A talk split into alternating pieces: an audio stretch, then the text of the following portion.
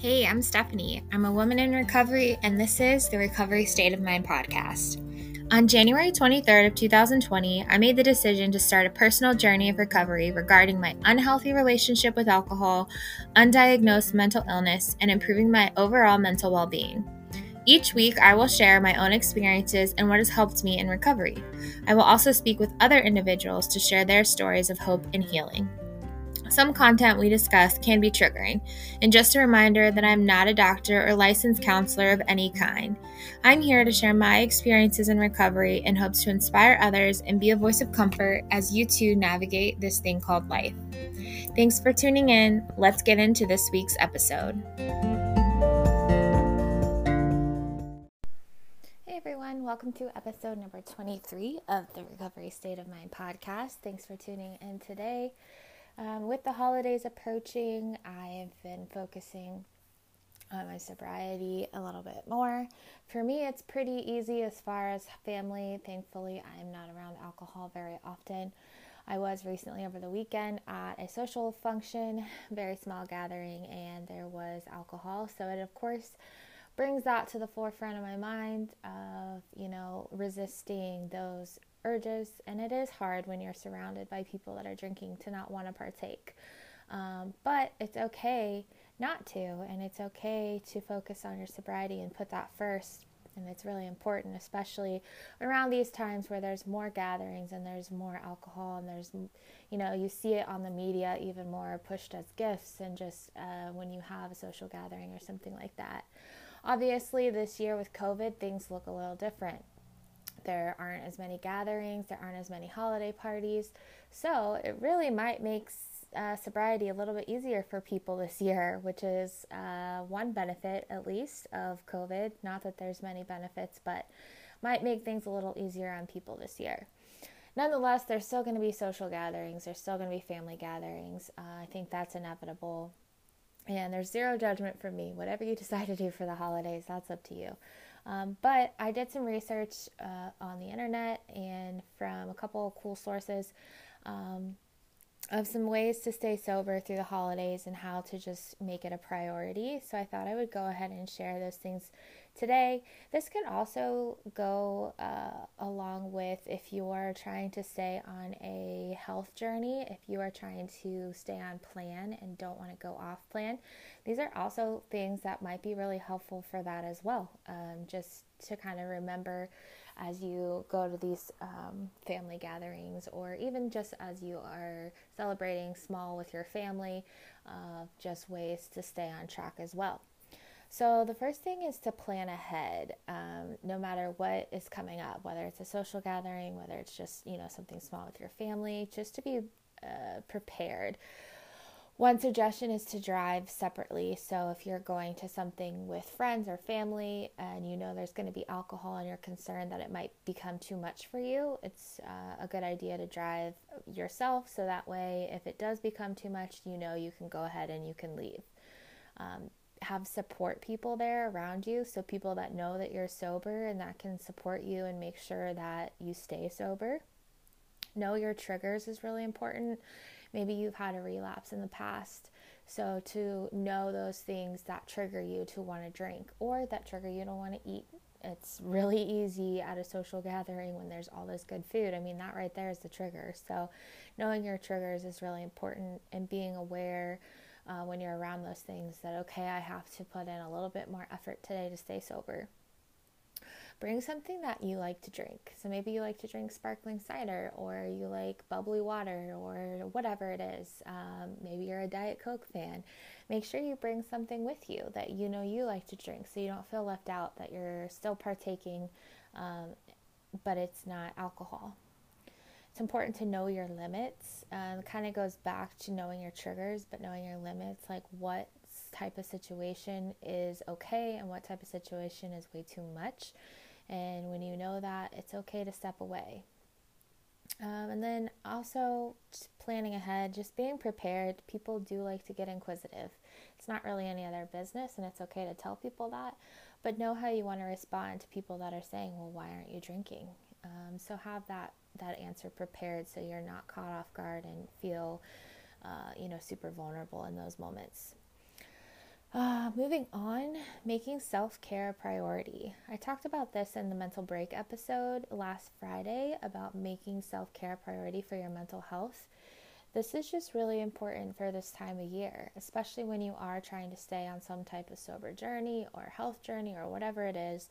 Um, take care of your mind, body, and soul. Don't put that on the back burner just because it's the holidays. You can't. You can't pour from an empty cup. Uh, if you want to take care of others around the holidays, you have to take care of yourself as well because you're not going to be any good if you're not taking care of you. Just remember what brings you joy, what keeps you centered. Do those things. For some people, it might be meditation, it might be journaling, it might be making sure to get in exercise every day, it might be drinking lots of water. Uh, it might be making baking cookies. You know, that's a lot of fun around the holidays. Whatever it is, just find that thing that brings you joy and that keeps you centered. Let's talk about support systems. I think this is the key to staying sober. Um, I know for me, having a support system has really helped me over these last, what, 11 months since I started my recovery journey surround yourself with those that are in recovery.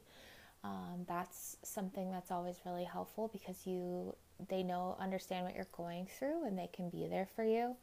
Um, also, just surround yourself with the people that are supportive. So, family, friends that know that you're um, trying to stay sober and that they want to support you. That's really important.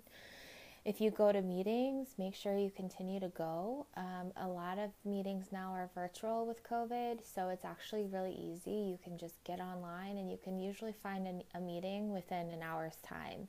So I think that's making that a big priority. Um, that just because it's the holidays and things are kind of thrown off, that you still make sure you go to those support meetings checking in with your sponsor regularly. That's really important for me. I just have a mentor, but I check in with her pretty much every other day, if not every day.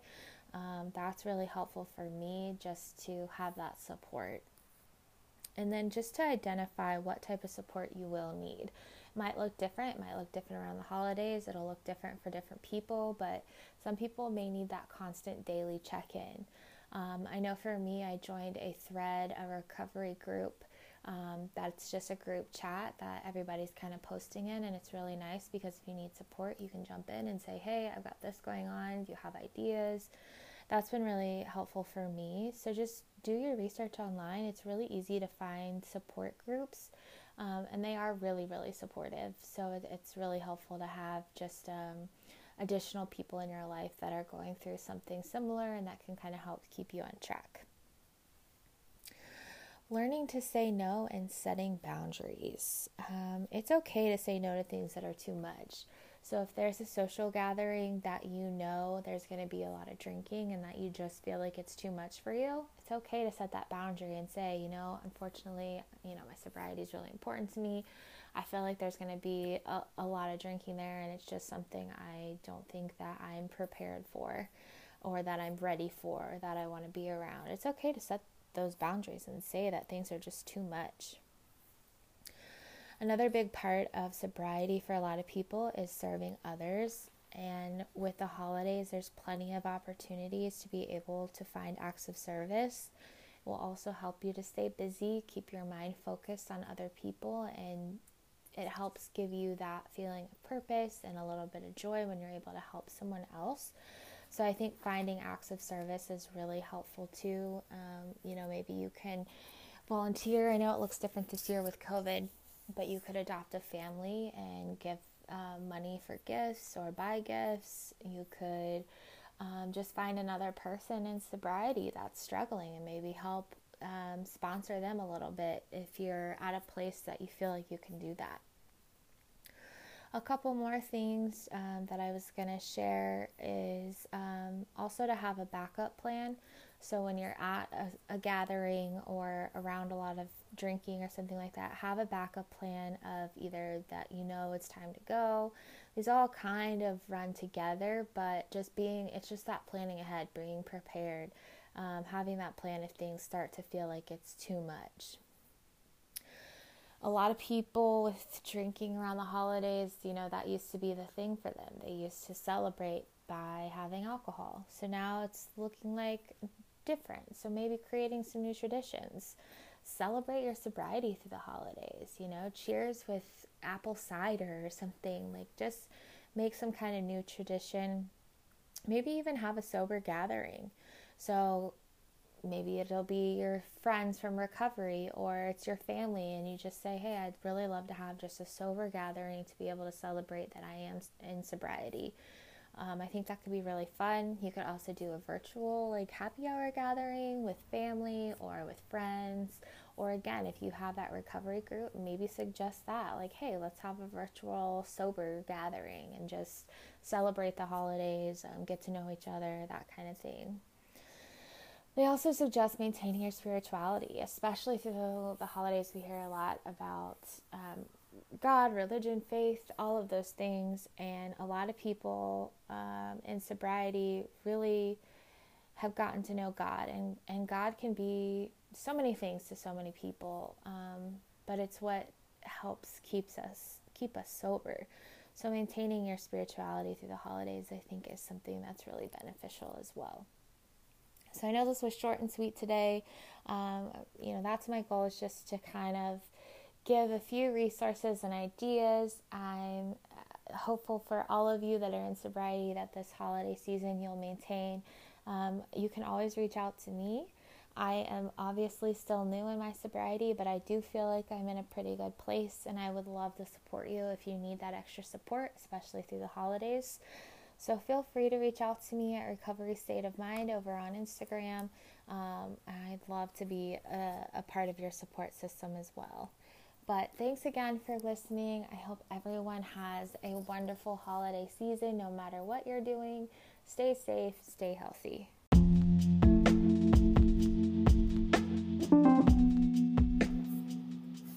Thanks again, everyone, for listening to another episode of Recovery State of Mind. I really appreciate you taking the time out of your day to listen to my story. Make sure to check me out on Instagram at Recovery State of Mind. I'd love to hear from you, and my DMs are always open as a safe place. If you want to help me in sharing my story, please head over to Apple Podcasts to rate and review. Talk to you next time.